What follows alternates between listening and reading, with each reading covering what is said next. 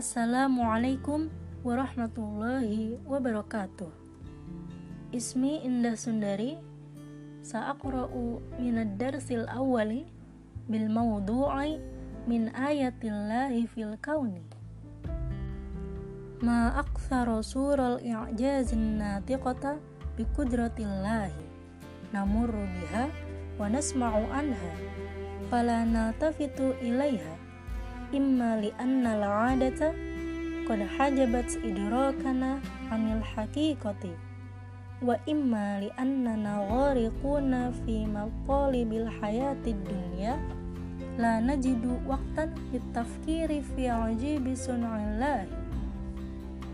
Kathirun minan nasi ra'aul khuffasha aw sami'u anhu wal khuffashu ta'irun saghirun ذو أجنحة رقيقة كبيرة بالنسبة إلى حجمه. يشبه جسمه إلى حد ما جسم الفار الصغير. إن هذا الحيوان ضعيف النظر جدا وهو لا يطير إلا في الليل وفي الأماكن المظلمة التي لا نور فيها. fakaifa yatafada hadzal makhluqul istidama biha haulahu Qama alimun italiyun yud'a sayala nazani. Bitajribatin latifatin li isbati hadhil qudratil ajibati lada hadha ta'ir dha'ifi farabata adadan kabiran minal ajrasi saghirati bikhuyutin matinatin thumma allaqaha fi saqfi ghurfatin bihaitsu tatadalla muwazza'atan fi syatta anha'iha wa hajaban nura an hadhihi al-ghurfati wa atlaqal khuffasha fiha liyara hal sayastonimu bihadhihi al-khuyuti الخيوط فيتحرك الجرس المربوط وطار الخفاش بسرعة ومهارة ولم يهتز أي خيط وعلل بعض العلماء هذا الأمر بأن الخفاش يرسل اهتزازات ترتد إليه عند استدامها biayyi aikin amamahu. Fayuhaddidu makana hadzal aiki wa bu'dahu. Fayabta'idu anhu.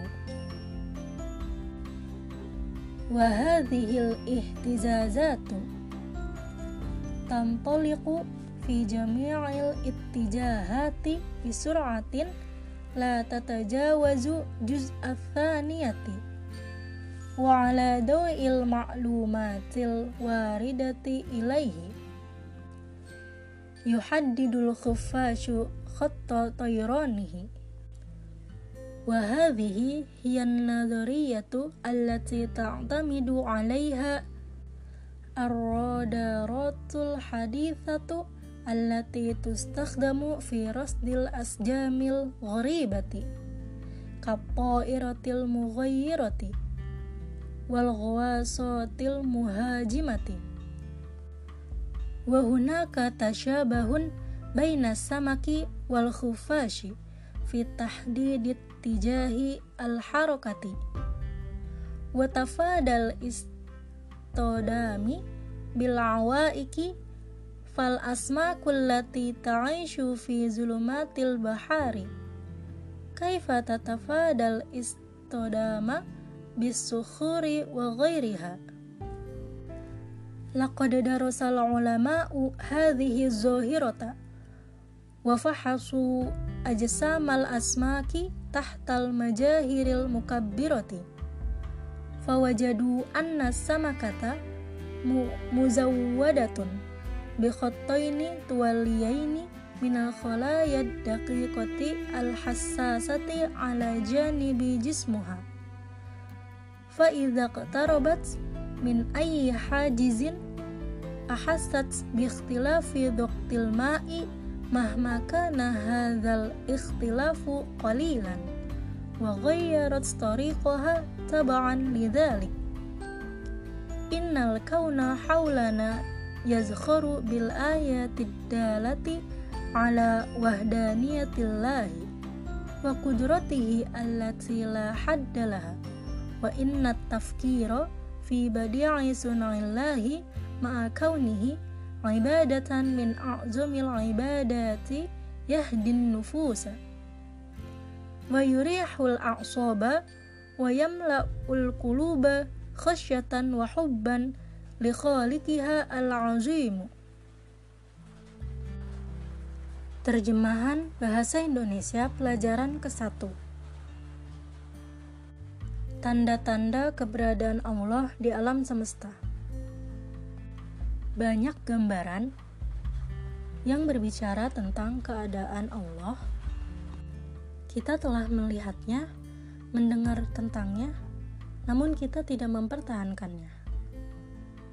Adapun kebiasaan itu yang telah menghilangkan kesadaran kita akan kebenaran, dan juga karena kita tenggelam dalam tuntutan kehidupan dunia dan kita tidak memiliki waktu untuk memikirkan keagungan ciptaan Allah. Banyak manusia yang melihat atau mendengar tentang kelelawar. Kelelawar merupakan burung kecil yang memiliki sayap-sayap tipis, ukuran sayapnya lebih lebar dibandingkan ukuran badannya. Badannya hanya sebatas seperti tikus kecil. Sesungguhnya, hewan ini lemah sekali dalam penglihatannya. Ia tidak bisa terbang kecuali pada malam hari dan di tempat-tempat gelap yang tidak ada cahaya di dalamnya. Maka, bagaimana makhluk ini menghindari tabrakan dengan apa yang ada di sekitarnya? Seorang ilmuwan Italia mengemukakan bernama saya ala Nazani dengan eksperimen sederhana untuk membuktikan kemampuan luar biasa yang hanya dimiliki burung lemah ini maka diikatlah burung lemah ini dengan bel-bel kecil dalam jumlah yang besar dengan benang-benang yang kuat. Kemudian dihubungkannya di atap ruangan, di mana digantungkan umpan di sekelilingnya, dan cahaya dihindarkan dari ruangan ini. Kemudian dilepaskanlah kelelawar di dalamnya untuk melihat apakah ia menabrak benang-benang ini dan bel yang tersambung itu bergerak.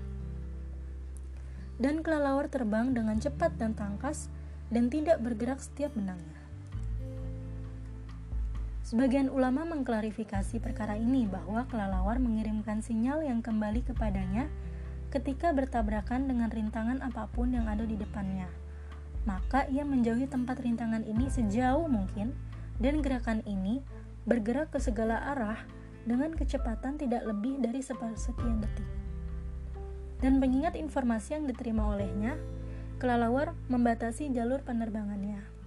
Dan ini merupakan teori yang dipakai oleh radar modern yang saat ini digunakan untuk mendeteksi objek asing, seperti pada pesawat terbang dan kapal selam penyerang. Dan terdapat kesamaan antara ikan serta kelelawar dalam menentukan arah gerak mereka dan menghindari tabrakan dengan rintangannya. Maka ikan-ikan yang hidup di laut gelap Bagaimana ia menghindari tabrakan dengan batu karang dan yang lainnya? Ulama telah mempelajari fenomena ini dan meneliti anatomi ikan dengan mikroskop. Maka ditemukan bahwa ikan ini dilengkapi dengan dua garis longitudinal sel halus di kedua sisi tubuhnya.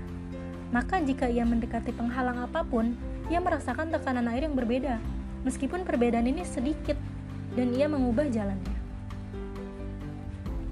Sesungguhnya, alam semesta di sekitar kita dengan tanda-tanda keberadaan Allah dan kekuasaan Allah tidak terbatas. Dan sesungguhnya, memikirkan kehebatan cipta, ciptaan Allah bersama alam semestanya merupakan ibadah.